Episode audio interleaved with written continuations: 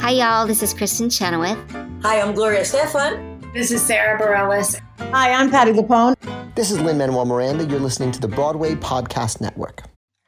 Hi guys, today's show is brought to you by Audible. Audible is offering our listeners a free audiobook with a 30-day free trial membership. Just go to audibletrial.com slash musicals with cheese and browse the unmatched selection of audio programs. Download a title free and start listening. It's that easy. Just go to audibletrial.com slash musicals with cheese. Also, a huge special thanks to our patrons at Patreon. Patreon is basically where you can donate money to us and we can get it, recoup a little bit of the cost that it is to put on this pa- our podcast. It's not required, but you get a few extra extra gifts for it. And pretty soon there's going to be posted a Cats commentary that's only available to our patrons. We are recording that on May 10th, so a little after that, you will see it up there. So get onto the Patreon now so you can give us money and you can get that commentary. Our our current patrons are John Donna, Stephanie L, and Terry Needleman they give us a little extra financial support that helps us keep the lights on around here at Musicals with Cheese. Also, Andrew, do you want to tell them about our affiliate link? Absolutely. So we have this new thing. It's called an Amazon affiliate link. It's in the description of every episode. If you're going to buy anything on Amazon, uh, just click our link, use it. We get a little cut. Uh, doesn't doesn't cost you anything. You're just gonna buy the same stuff you're gonna buy anyways. Yes. All right, guys. Let's get on to the real show and stop shilling at you. Hello, I'm Jesse McAnally. And I'm Andrew DeWolf. And welcome to Musicals with Cheese, a podcast where I try to get Andrew to like musical theater more. How are you today, Andrew? I'm doing fabulous. Uh, how are you doing? You know what, Andrew? Has your has your life just been going by in chronological order recently? I find that right now I'm incredibly happy, but I don't know what's going to happen in the future. Jess, are you trying to tell me that you're miserable right now, but maybe by the end of this show, you're going to be happier? It's just everything is going by backwards. Like yesterday was May 1st, and now today it's April 30th. Like, what? Where am I heading in this backwards train? Are I you and know. I moving in the middle right now? If there was someone like listening to our podcast, like that would be incredibly confusing, I bet. In case you hadn't noticed by our very, very subtle summation of this, this week we are talking about Jason Robert Brown's The Last Five Years. Jamie's over and Jamie's gone. Jamie's decided it's time to move on. Jamie has new dreams. He's building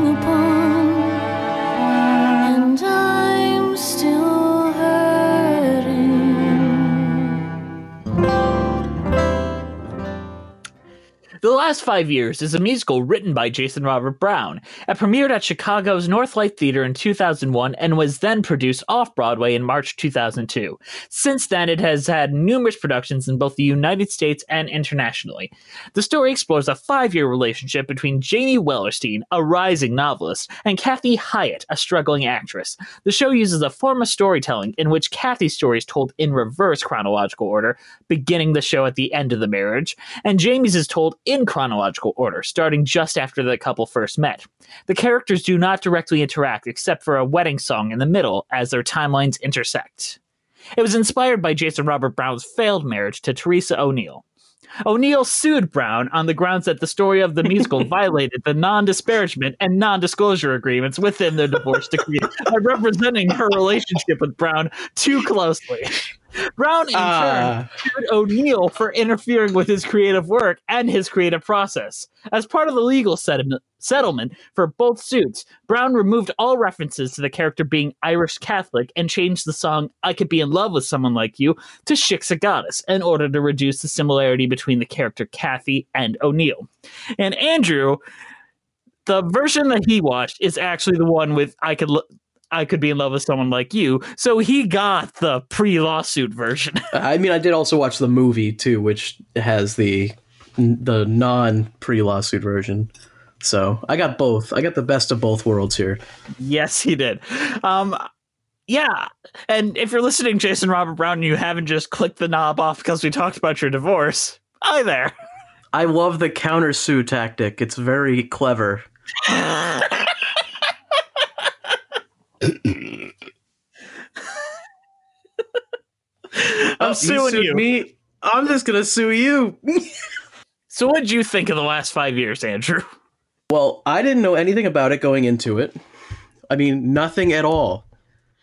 Let me just uh, explain that I literally didn't know anything about this, and I started watching the show, and I was about probably in the last ten minutes, and I messaged Jess about it, and he tells me that half of the story's in reverse, and I was like, wait. What? I thought there was like two different couples at the same time.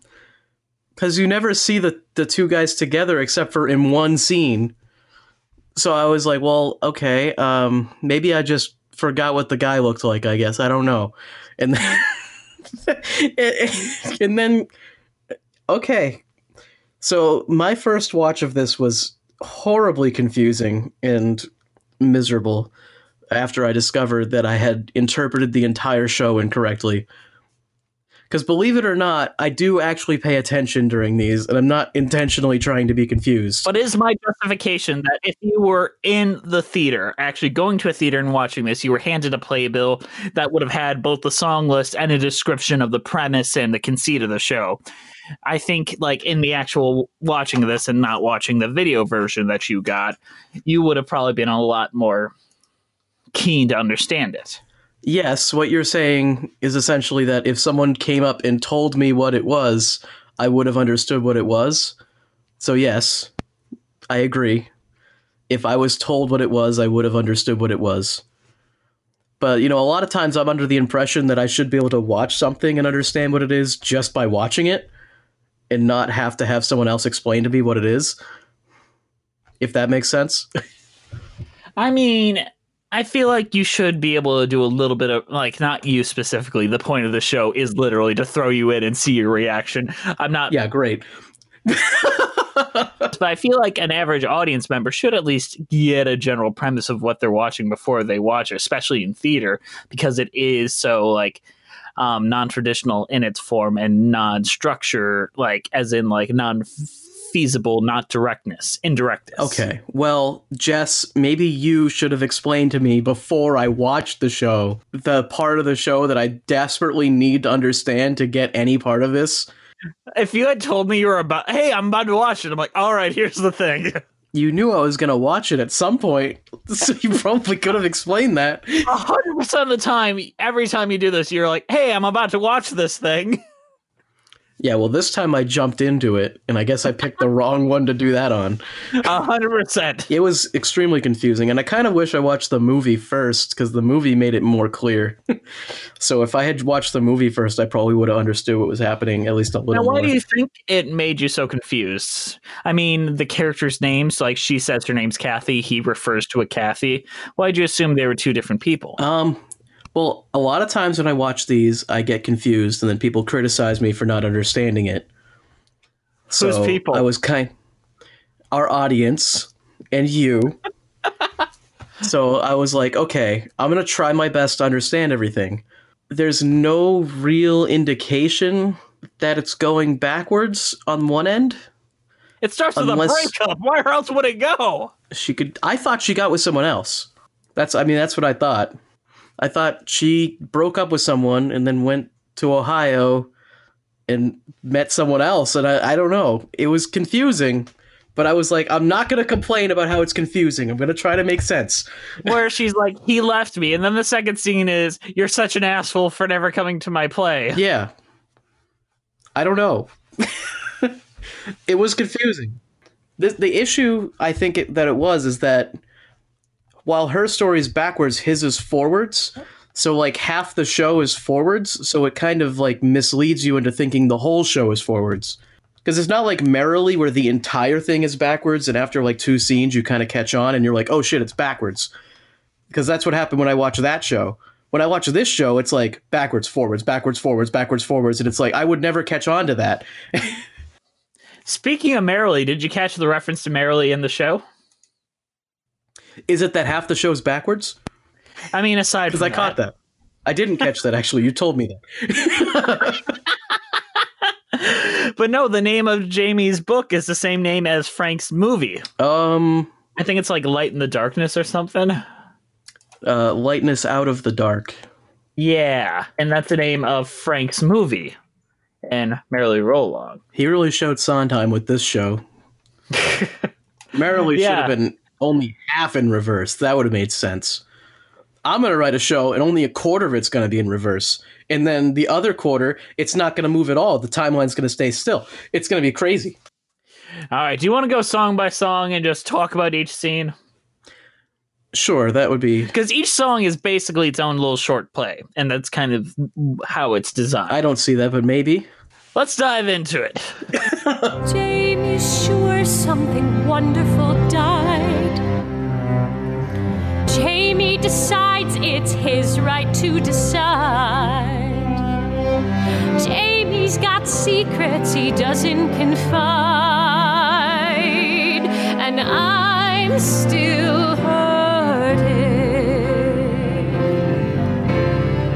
So the first scene and song is Still Hurting, where Kathy finds the letter that Jamie wrote her saying, Hey, I'm breaking up with you. I'm going to I, I left you for my um what is it? My secretary, not a secretary. His something with his book. I forget what it was. Publisher. Publisher. Her name is Elise. Yeah, it's spelled Alice, though. It's stupid. Yeah. So she he left her for another woman and just left a letter for her to find whenever she got home. And she's like, Very nice of him. and you're just blame. She's angry because it's like you're blaming everything on me, but you were a part of this relationship too, you dick. And so during this scene, what are you just thinking? Like both when you knew what was going on and when you didn't. E- either way, I mean, it's the first scene, so obviously she got dumped, and it's like, oh, that kind of sucks. How else are you supposed to feel about that? You don't really know who the guy is or anything, so it's kind of just like, okay, so either he's just a dick, or like, I don't know. Uh, he's obviously somewhat a dick because he broke up with her with a letter. So Um, what do you think of the song itself, though? I don't know. I, I can't remember a huge amount of the music in this, to be honest with you. Uh, I did watch it twice, so don't say I didn't do my, my due diligence, but it doesn't it didn't stick with me that much. I like a lot of the bass parts in a lot of the music in I, this. I like the I like the song a lot. It does like I've heard a lot at auditions by females that want to like because it is a very easy like audition song to pull out. But I still think it's a very well done piece. It's fine. I'm not sure about it as an opening number. Probably could have had a little more pizzazz. Well, that's kind of why I like it. It is such an low low mood opening number. I find it strange, and I like that I find it strange. I find it strange in a good way. It's welcoming, like a hug. You get to see, like, oh, we're starting with a breakup. It's kind of like Evita. Oh, we're starting with a funeral. That that that, makes you sit up, and be like, where do we go next then? You start with the end. Oh my goodness. And then we go into the next song, which is two songs. So we're gonna split this up into four-leaf two. Clover, you can make my dreams come true. I will be your Hebrew slave. Just do the things that Irish girls do. Talk about potato famine. I begin to cry on cue. Sing about the Emerald Isle and get your Irish eyes to smile. And I could be in love with someone like you. Um, I could be in love with someone like you. Yep. Is a uh, a racist ballad uh, fetishizing Irish people. So you know that's cool. Talks about potato famines, like very nice, cool stuff. Are you Irish, Andrew? I am not Irish. Fuck you. I have the most Irish last name and the Irishest beard, and I love this song. All my friends are Irish, and my girlfriend is Irish. Was she offended? Like, if you showed her the song, she'd be like, I, I don't like this. Probably not, but I mean, most people aren't offended by that type of stuff. It's my job to be, as a white person, to be offended for everyone. no, it's it's fun, I guess. I, it was honestly, it was a little. I, I thought it was a little off-putting. It's like I'm imagining this song sung about an African American, and like they're saying all the same kind of stuff, and it's like, There's no way this wouldn't get called really racist, but whatever. But what do you think about the controversy involving him and his ex-wife with this song? I like that this is how he gets out of it. Just change her nationality. okay. And not even actually change it, just don't reference And he it. changed her last name from Ryan to Hyatt, so it's less Irish. Yeah. I mean, it's still kind of Irish, I think. It's uh, less overtly ri- Irish, if that There's, makes sense. there's no O in, in it, so it's not really that Irish. Or a Mick. I, I like this version of the song better than Shiksa Goddess, which it eventually becomes, because it does tie much easier into what he says, and um, nobody needs to know when he repeats, I could be in love with someone like you. That is a bit more of a gut punch when it's an actual title of a song as opposed to the last name of a different song or the last few words of a different song. Well, obviously, that other song was written in reference to this song, so Yeah. obviously, yes, that's going to be more impactful. Had shaved head, that would be cool. If you came from Spain or Japan or the back of a van, just as long as you're not from Hebrew school, I'd say now I'm getting somewhere. I'm finally breaking through. I'd say, hey, hey, Shiksa goddess. I've been waiting for. Do you want to talk about Shiksa Goddess? It's just kind of like he goes through a bunch of women that he slept with. It's the Jewish version of the racist Irish thing. Yeah, except for he's saying that Jewish people are unattractive, right? I honestly had less of an impact from this one than the first one. At least the first one, I kind of like remembered that hey, he's into he's into redheads. now I'm gonna get like really into like Jamie's character, and Jamie is such a shithead. He's such a shithead, in my opinion. And I know you have a different opinion, so we'll get into that later. But No, I think he's a shithead too. I just think that they're both shitheads. okay. But here specifically, at least if I could be in love with someone like you, he's talking about the things about her that he likes and and the things about her that she is. And here it's like, I like you because you're not these things that I didn't like. Yeah. the only time I've heard the song is in the movie, in which they're halfway into a sex scene, and he's about to have, like have sex with her, and he jumps out of the bed to go through a Talk list of about his mother. ex-girlfriends. About his mother. It's like, okay, um, don't do that. if you've got Anna Kendrick in your bed, don't be doing that. We all know Jess would have been doing that, but he would have been crying while he was doing it too.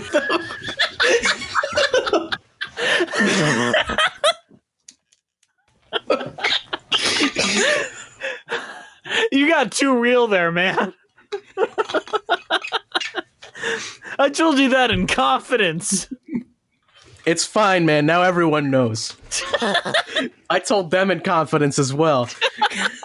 And they're going to keep it to themselves, right, everybody? Everybody keep this to yourself. that you can't spend a single day that's not about you and you and nothing but you. Marvelous novelist, you. Oh, isn't he wonderful? Just 28, the savior of writing. You and you and nothing but you.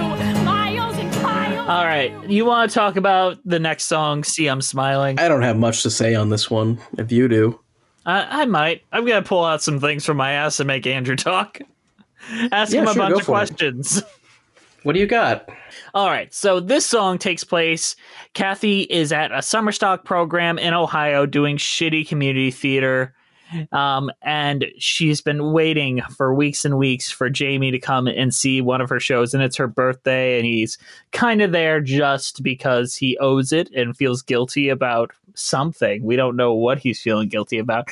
And she, I, it feels really real, the idea of like, when you're at the end of a relationship and like you're trying to hang on to the little things like hey we can still smile and i still make you laugh. We're going to be all right. Like this can i am enjoying myself in this moment. But then just as quick as that feeling comes you're screaming the next minute.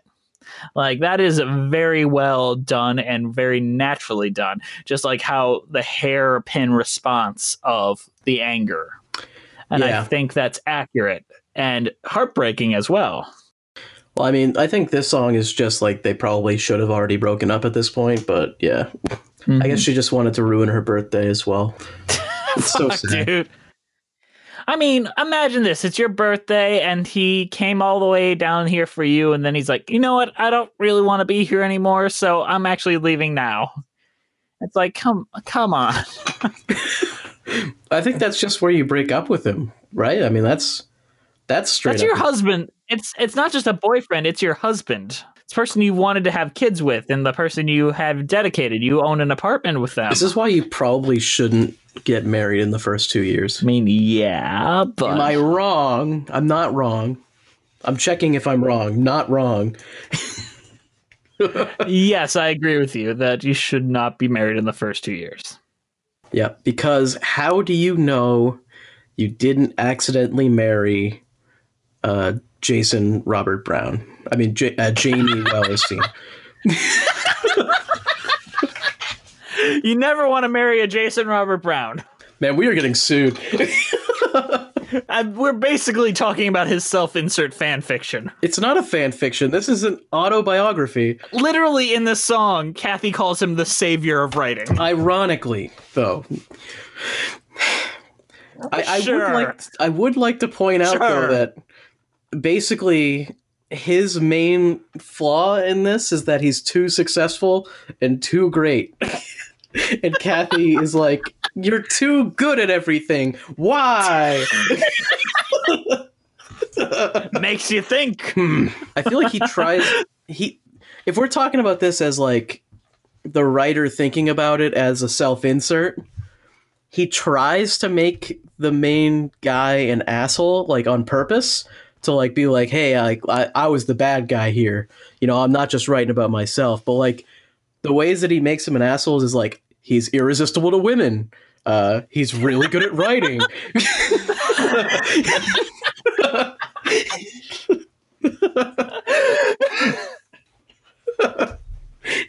so like, okay, yeah, I guess the character's Everyone a loves dick, him, but but it's a bitch wife. and on that note, we could talk about the next song. Atlantic Monthly's printing my first chapter.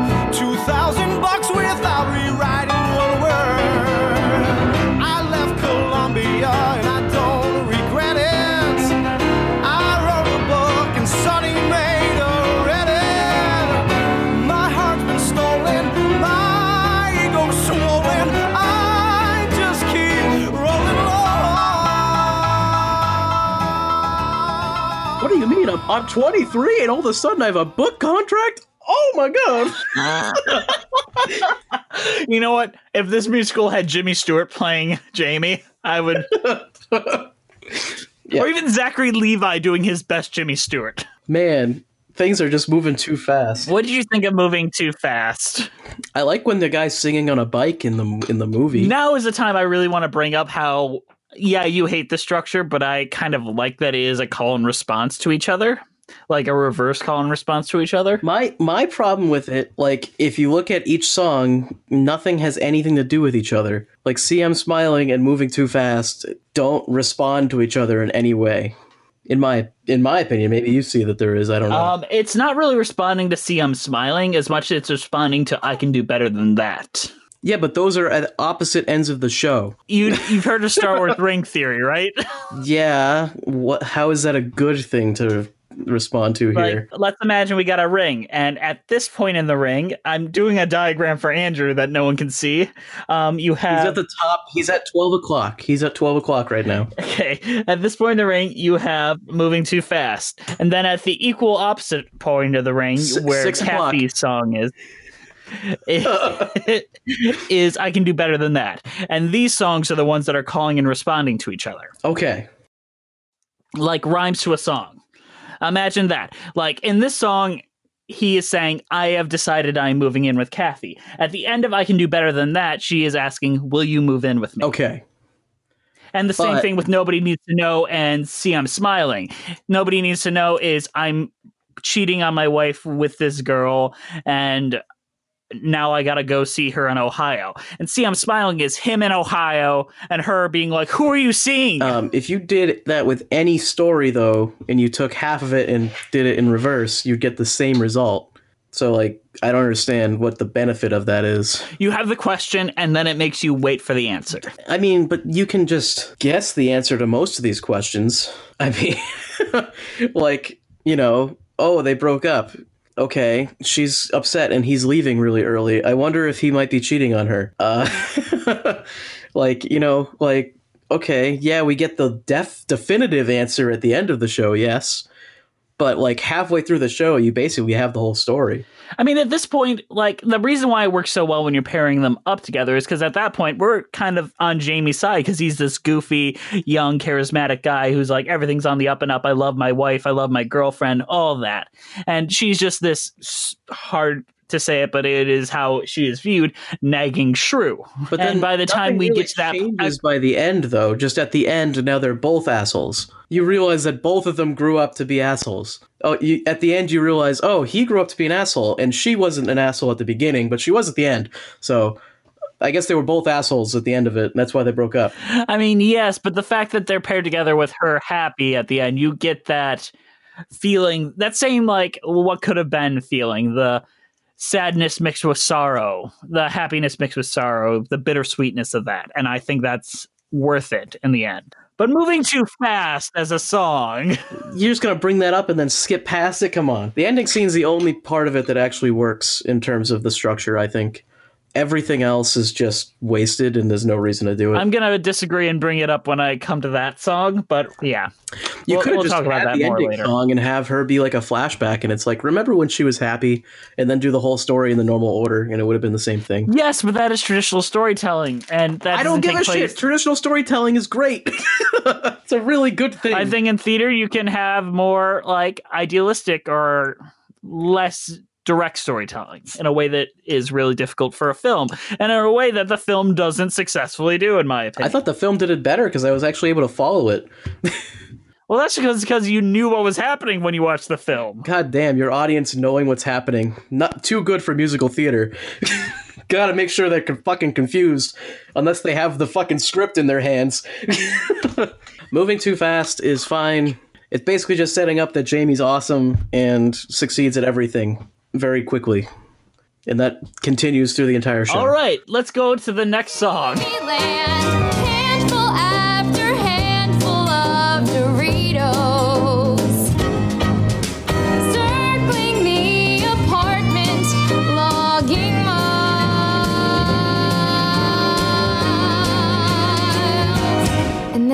Handful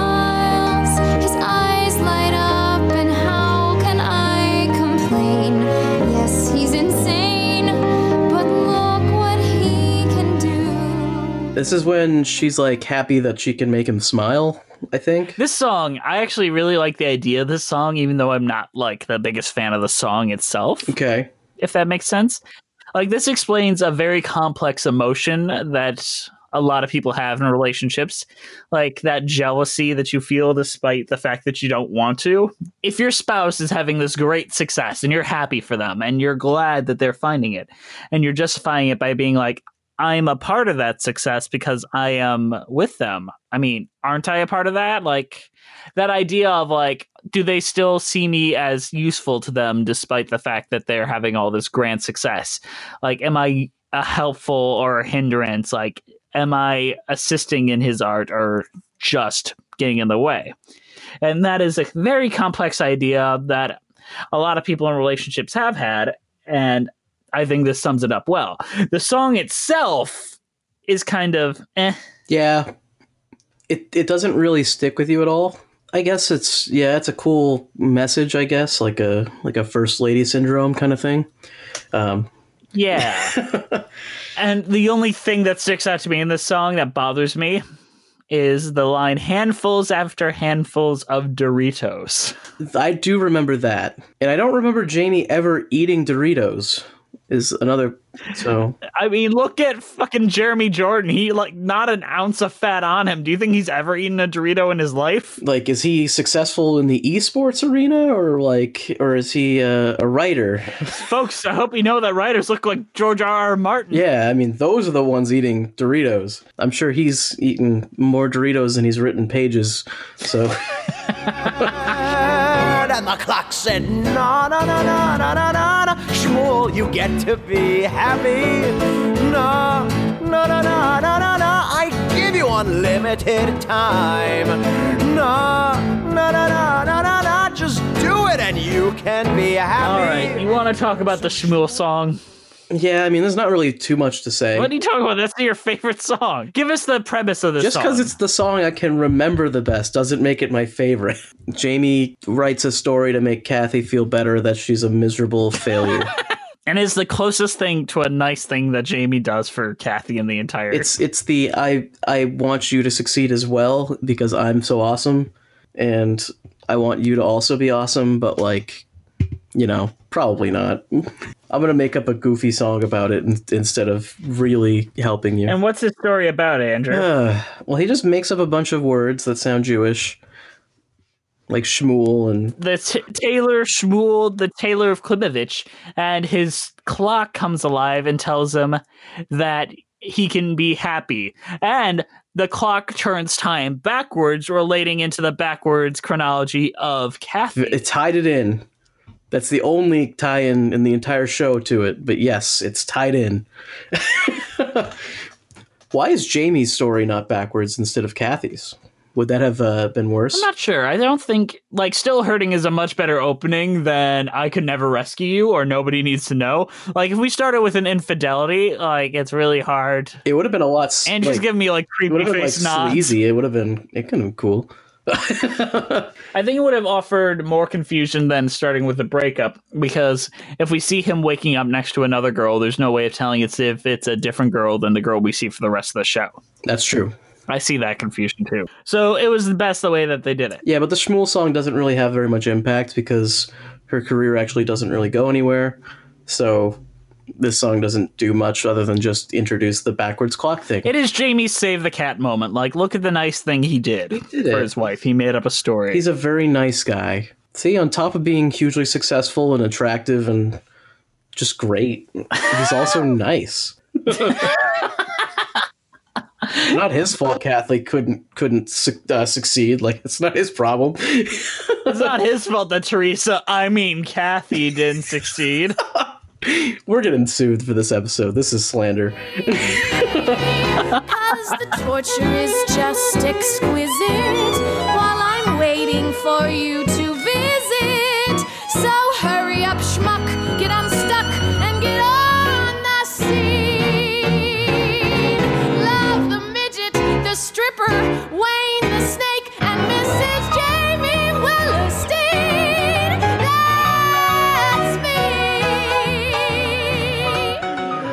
want to talk about a summer in Ohio? Is this the one where they're like chatting with each other about how she's in Ohio and doesn't want to be in Ohio? Yeah, I think this is the funniest song in the entire show. I didn't like it in the movie because they're just chatting on their laptops, which was Oh, I hate it in the movie. I hate it in the movie.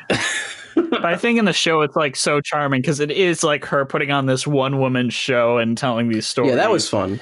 But in in the movie, they're just chatting on laptops, and it's terrible choreography wise, and it reminded me of the Amazing Spider-Man two for whatever reason. I'm not sure why, but it did. uh, I break up with you, Peter.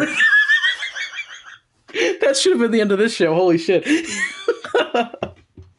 okay. Um, I break up with you, Jamie. that it would have been a better ending. Um, Summer in Ohio. She sings about a bunch of musicals and productions she doing in her community theater thing, right? Yeah, and, and like just how cheap it is. Yeah. Like she's got a gay midget named Carl playing Tevye and Porgy, which is like it's funny because you know Porgy is a classically African American character, and Tevye It's not a midget. Like Tevye would make sense. yeah, and it uses the hard M word. Like midget is not a good word to be using. what do you mean? That is a slur in the midget community, You just you just used it. in the small person community. That is a slur. I love that song. That song's really charming, and it also calls up to the next song since it ends with her saying, uh, looking at her wedding ring, being like, "I," and saying her last name, which ties directly into the following song, the next ten minutes.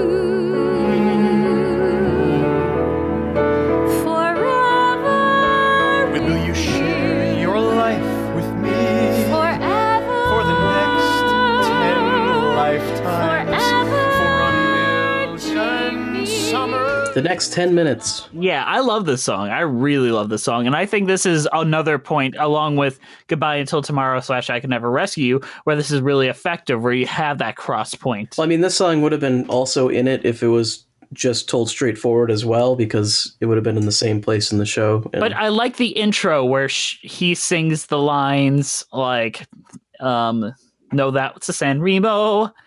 That's Jerry Seinfeld. Do you want to see the dinosaurs? And then it ends with her responding to those questions like, Is that the San Remo?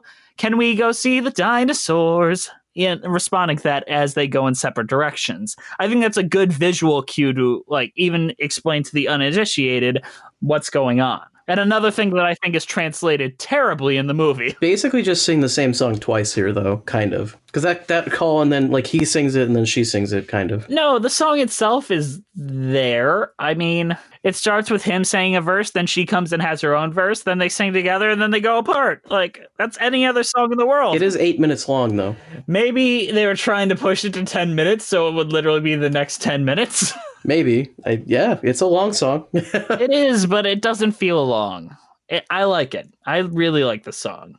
Good for you, Jess. You don't, though. I, I think it's fine. I don't know. I guess I, I got turned off of this whole show once uh, I got super lost in my first viewing of it. I also feel like a lot of the songs sound very similar. My big like I don't see that. I get what you're saying, but it doesn't affect me. The thing I really hate about almost all of Jason Robert Brown's like so post parade music is uh, there will be like these giant piano solos, which is look how good I am at piano. Listen to me, like look at how complicated this stuff I wrote is. I'm so cool. yeah. Piano's a very nice instrument. Like there's a big piano solo in moving too fast where it's just like there is like a jazzy solo like how Yeah. look how great I am at piano. Yeah, but piano's cool, and I'm okay with solos, so I'm fine with it. Moving Too Fast is kind of a fun song, at least. I think where it You kind don't of think next ten minutes is a fun song? I think this is like a really romantic, path- full of pathos song. I feel like a lot of the songs where everything slows down and it just they it kind of gets to be samey, like very samey. you don't like character introspection, is what you're telling me? I do if the music is going to play into it, but the music is just kind of there, and then the lyrics is all of the introspection you get. I don't know. I get similar feelings with uh, when we watch like some other shows that are more like grounded shows where they don't really have a. They don't want to make the music bombastic ever, so the characters, all the, all of the characters in the lyrics and the music is just kind of like, oh, there's a little piano part and there's lyrics over it. I learned to slam on the brakes before I even turn the key. Ah, dear Evan Hansen. Party's on the center of attention. I'm the grand fromage, and here she comes. Let's get a cup of coffee. Will you look at my manuscript? And I'm showing her my left hand. I'm gesticulating with my left hand, and now, whop, there's Kathy. Because she knows, they always know. And there's that really awkward moment where I try to show I wasn't encouraging this, though of course I sort of was. And I don't want to look whipped in front of this woman, which is dumb. I shouldn't care what she thinks, since I can't fuck her anyway. What did you think of A Miracle Would Happen slash When You Come Home for Me, where Jamie basically just talks about all the women he wishes he was banging? Yeah. This is one of the songs where they actually uh it actually is more memorable. The music's a little more upbeat. This is where it's like, man, Jamie really does want to bang a lot of different women and they're all into him. But he's gesticulating with his left hand. So they see his wedding ring. Very true. But he is gesticulating that he wants to squeeze their tits.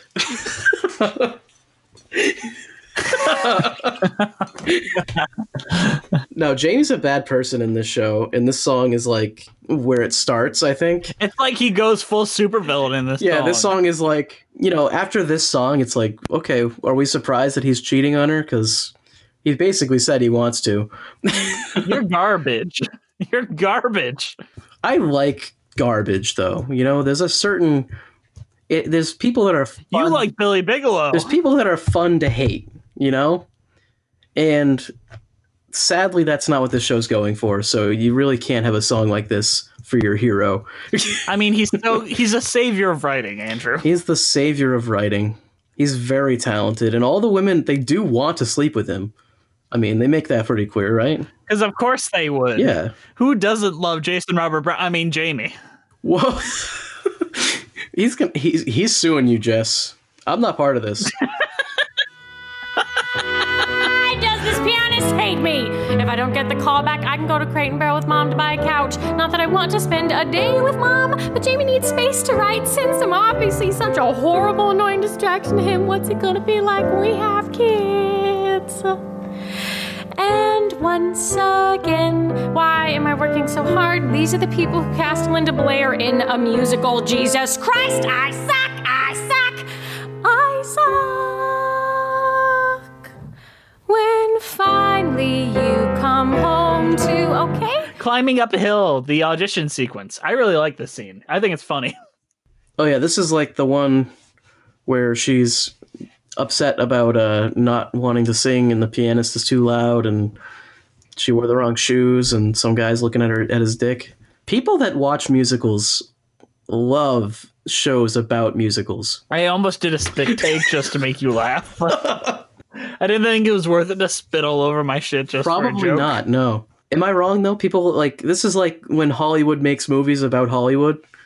It's like it's on that level. I mean, in a way, they like jabs at musicals, but they don't like it being about musicals, if that makes sense. They like references and callbacks, kind of in the way that Something Rotten does, but that isn't really about musicals. Yeah, kind of like this one. Like this one is she uh she makes jabs about musicals in this one in this song.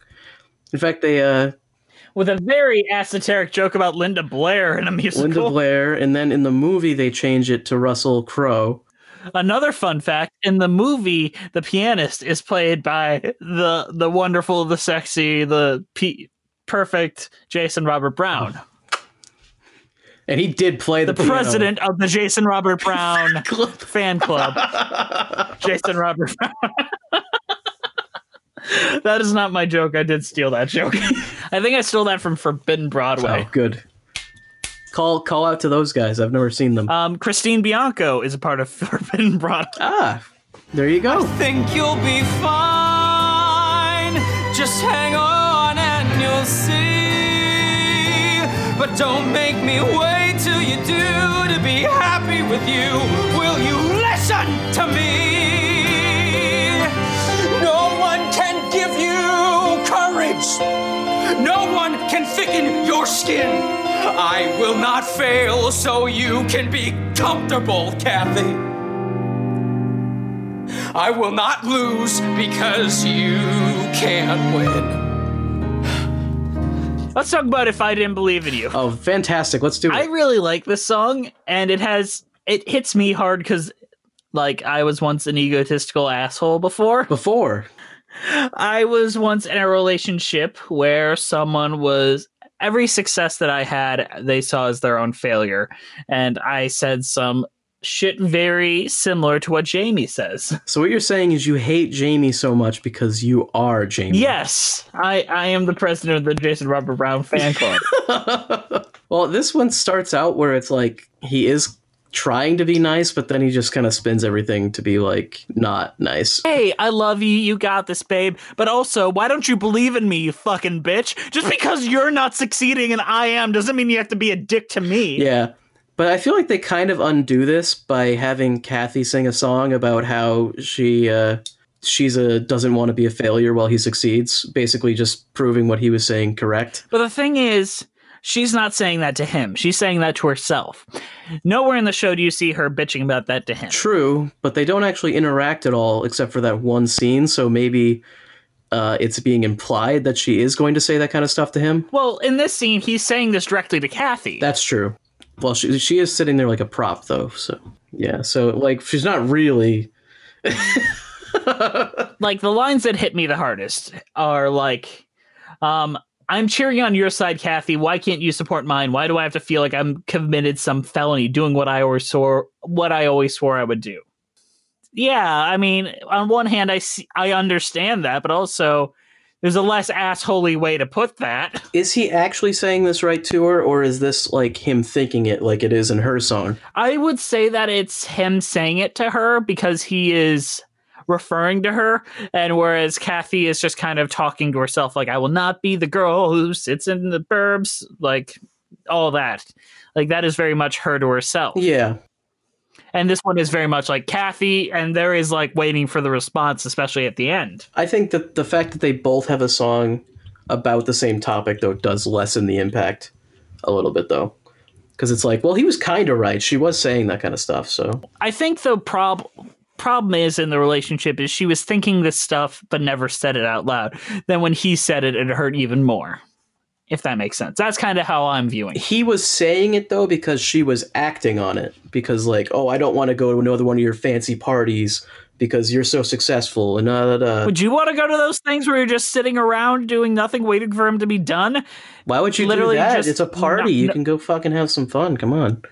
have you ever been to a party before, Jeff? Fucking what fun is parties fucking suck, dude. You eat the little wieners. Only at eyes wide shut parties. Those are the best parties. What's great about me and you? Think of the bullshit we've both been through. Think of what's past because we can do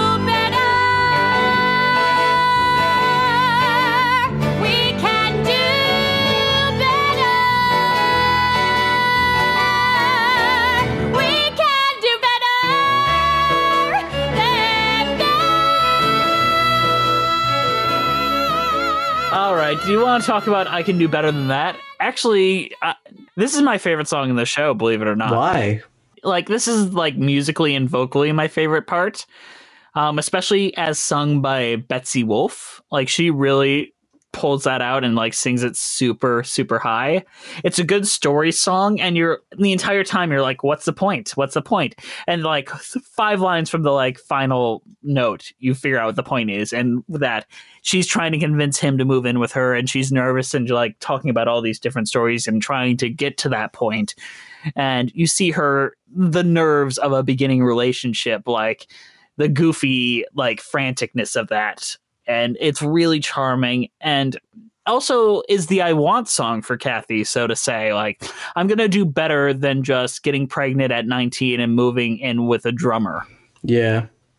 Sadly, she doesn't though. She she does end up doing that basically. Well, I think it's the fact that she wants to do better than that that makes it so hard when she doesn't. I don't know. It didn't have a huge impact with me, other than the fact that it's like just a direct response to the song before it. It seems, but it's like him covering his ass, like, "Oh man, I sounded like an asshole there." Uh, let's just prove that she actually was doing all those things, uh, and then there you go. So, who do you think had the better relationship, Carol Ann and the drummer, or Jamie and Kathy? Uh, the drummer. Drummers are hot.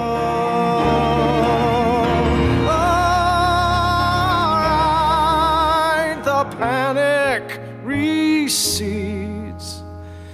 Alright,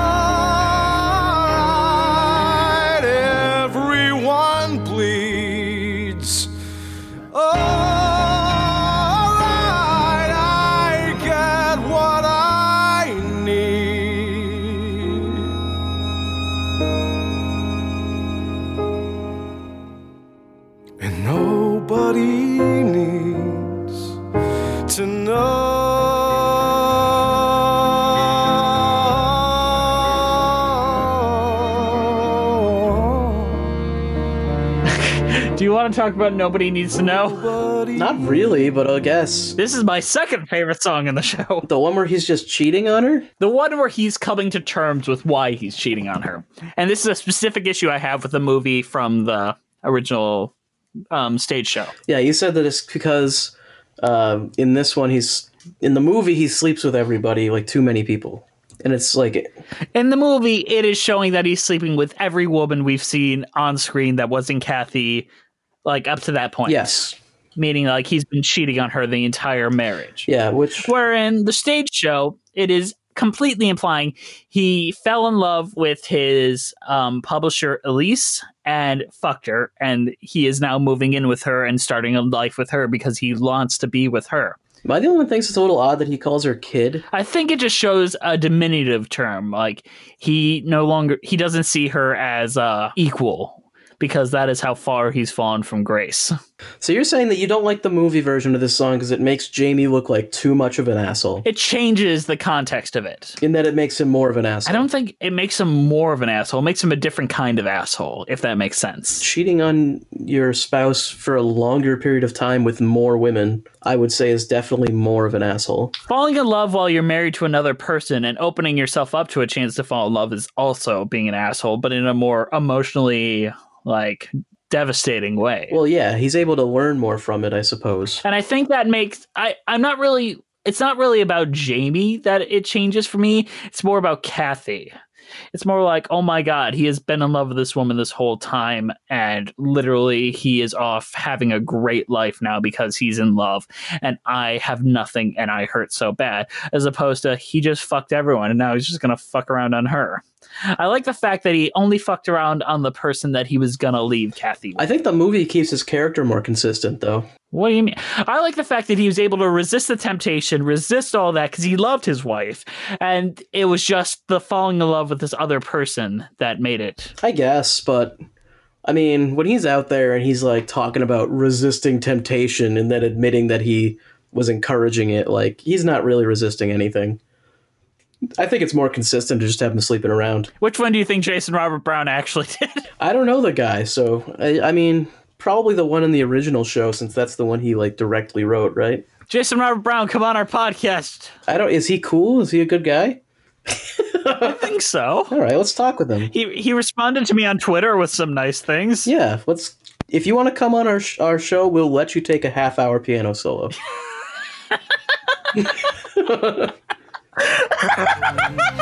Goodbye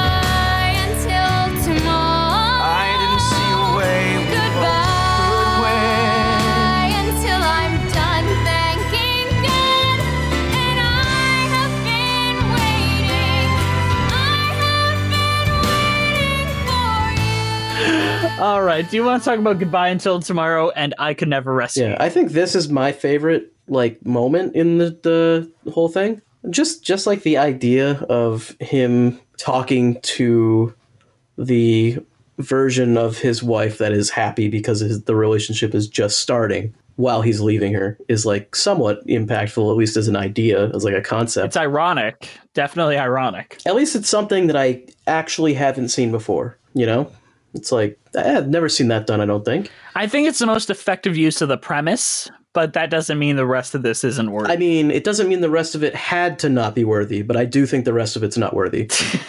it could have worked Ah. if they did more with it. Maybe if they had like different parallels between when his relationship starting, like where he was in his life when it started versus where she was in her life when it ended and if there was some sort of parallel there. But as it is, you have all these parallels between songs, but they're all in opposite sections of the show, so it just doesn't make any sense.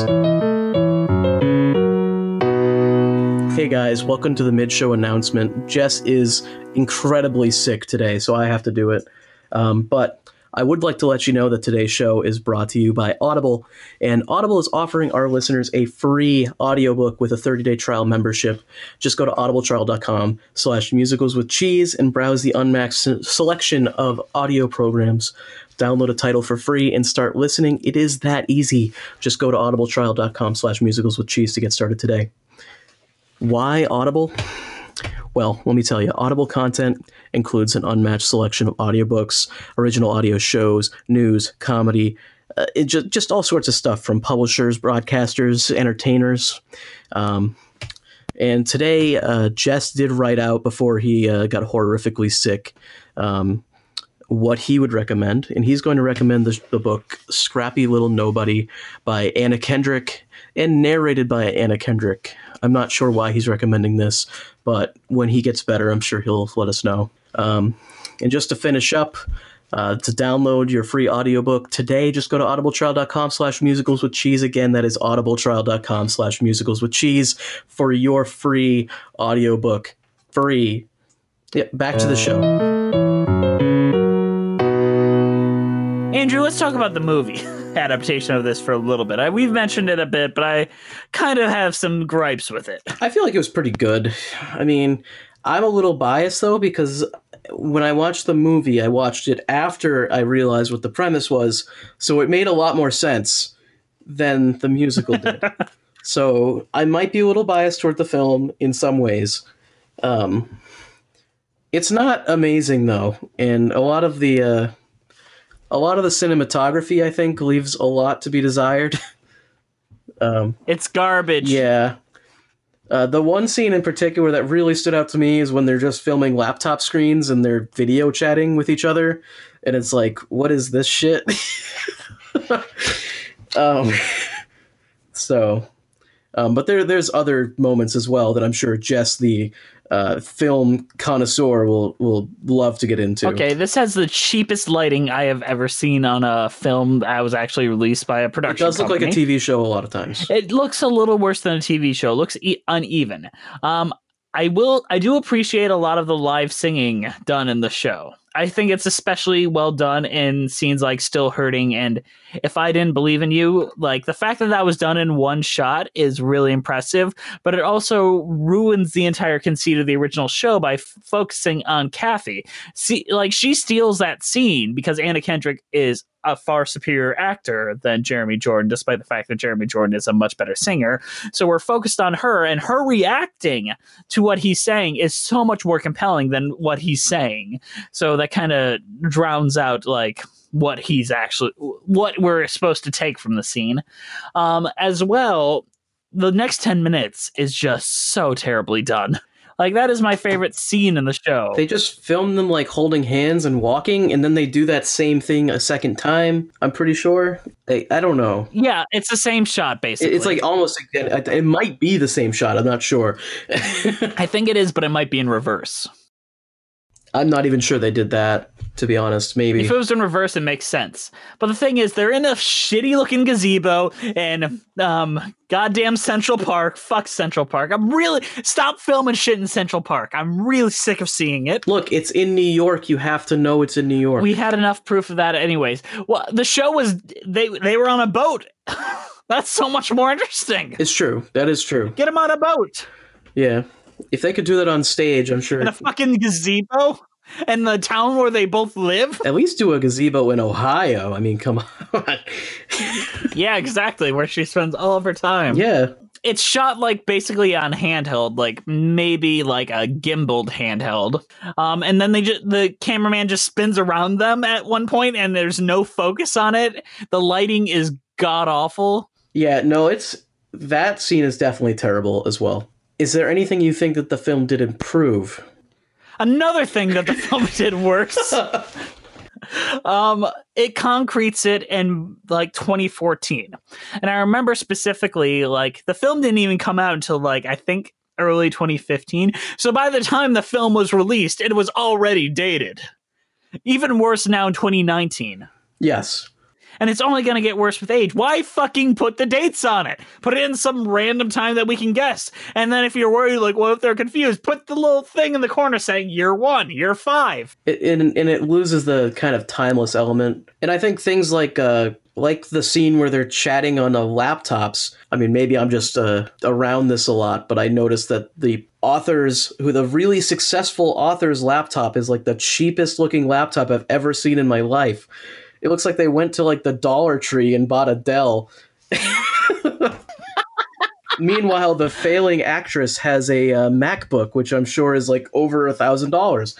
So you know that doesn't make sense. And also, I just don't think the premise translates well to film. Because when you're on stage and you have this person doing like a scene monologue all by themselves without the other character, it's fine that the other character isn't responding because they're not on stage. But when you have that in a film and they are there and they're just not saying anything, it's fucking weird. yeah, and then there's also there's stuff where they add in the other character responding. Like they add in, I think um the the Klimovich song or whatever the fuck. The sh- uh, Shmuel Shmuel song. They just add in the girl just like interrupts constantly with the song. I don't mind that that scene. I don't mind it as much. Like There's that other feels scenes like where that goofy, happens like, as well, though. back. Like see him smiling. It is done so terribly. Where he's like, "But I gotta go," and she's like, "You don't have to go to another party with the same forty jerks you already know." Like that feels so fucking awkward. I don't know. It didn't really add anything. at all. And it also, I think, the the reverse time thing, they make it more obvious in the film, which I actually like because obviously I got confused. And maybe that's just me. Maybe everyone else would watch this first time and they'd be like, "Yeah, I got that immediately." But maybe that's just me. But uh, in the film, they make it more apparent, which I like. But at the same time, it also means that they're actually, yeah, they're on screen together all the time, which is mildly confusing though because it's like at least in the stage version you never see them together much so it's not like you know it's not like every other scene is a flashback but as far as the movies you've watched for the show how does it rate among them like for like film adaptations of a musical like it's very accurate to the original material it's up there with Rent. Is it better than Rent? than, that's like that's the question. Always the question, isn't it? Is it better than Rent? As an adaptation, definitely. I think right. The Rent, the movie for Rent, I think was very inaccurate to the show, wasn't it? Yeah, a little bit. I don't know. I can't. Rent was so long ago. We just got to do a new Rent episode. Keep that. Maybe we'll do a commentary on Rent. That might be. oh, that would be a great. For the one. patrons patrons only rent commentary. Just coming up with the genius ideas right now.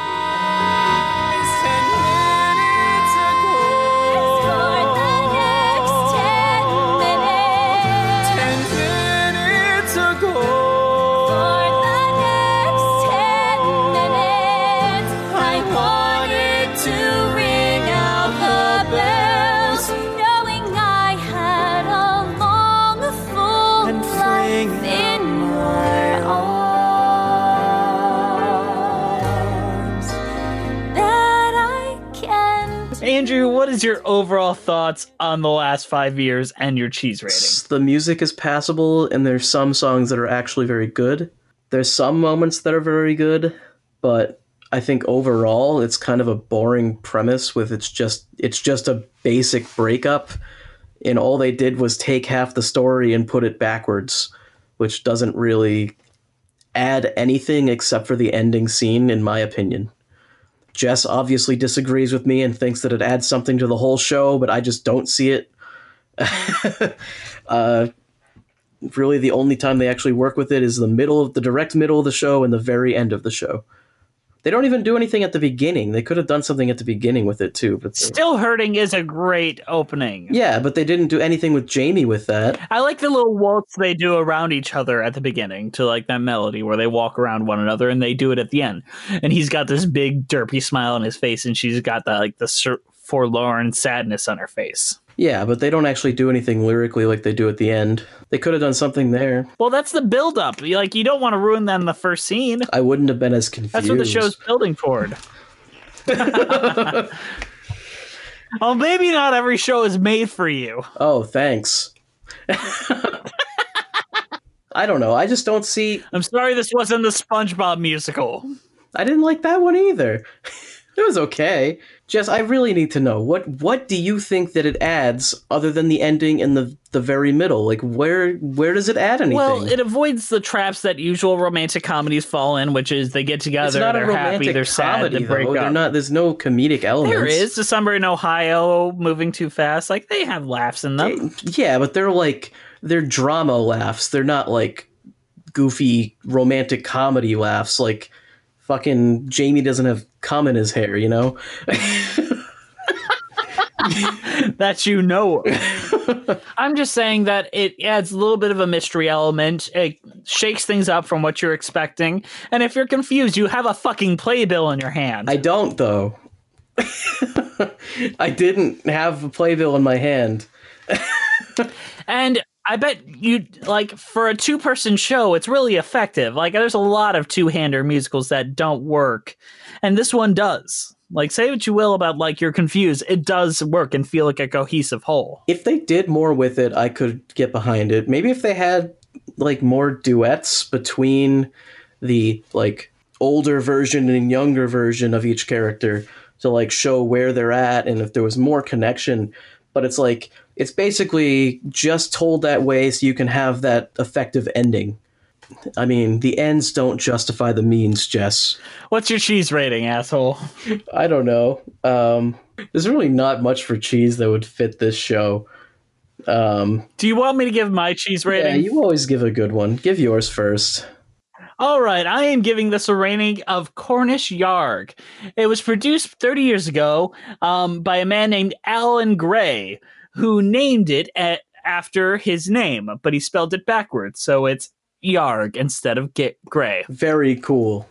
Top that dick cheese. I don't have anything to top that. I'm just gonna like it's just like a mystery cheese. I don't know. You open it up and you don't know what's in there. That's because I was fucking lost this whole show.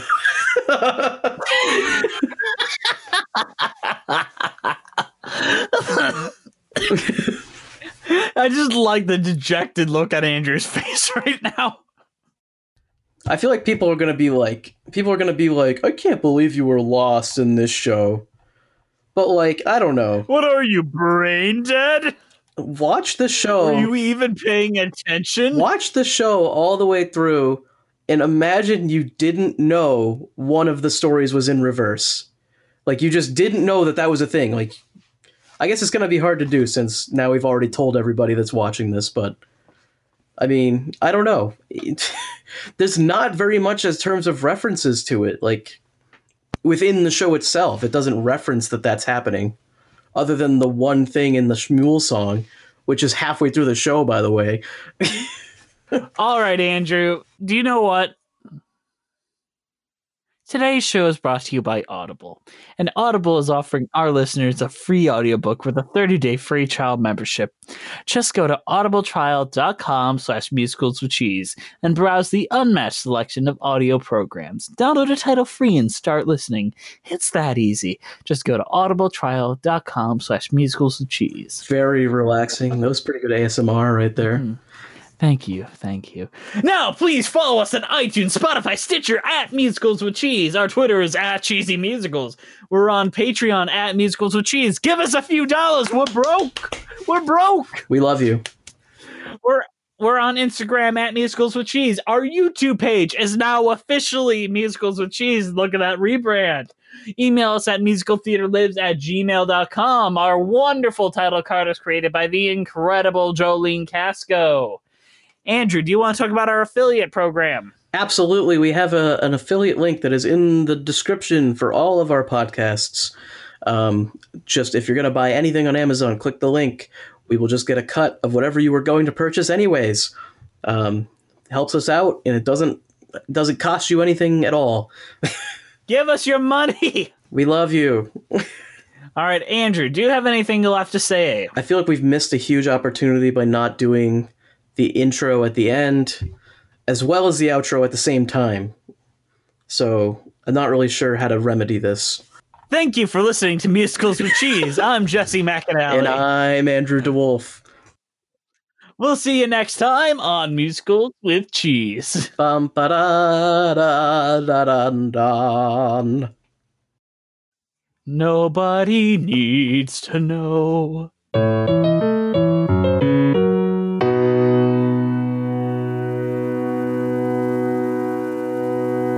Hey, it's Leslie Odom Jr. here on the Broadway Podcast Network to tell you about the Rise Theater Directory, a program of Maestra Music. Rise is a national online resource designed to connect and empower backstage and administrative and creative theater professionals from underrepresented backgrounds. If you work or aspire to work in the theater community, this can help you find your next project. And if you hire theater professionals, search the Rise Theater Directory to find your next team. Create your profile now and get more information by visiting risetheatre.org. That's theater with an R E R I S E T H E A T R E dot org because only together we rise.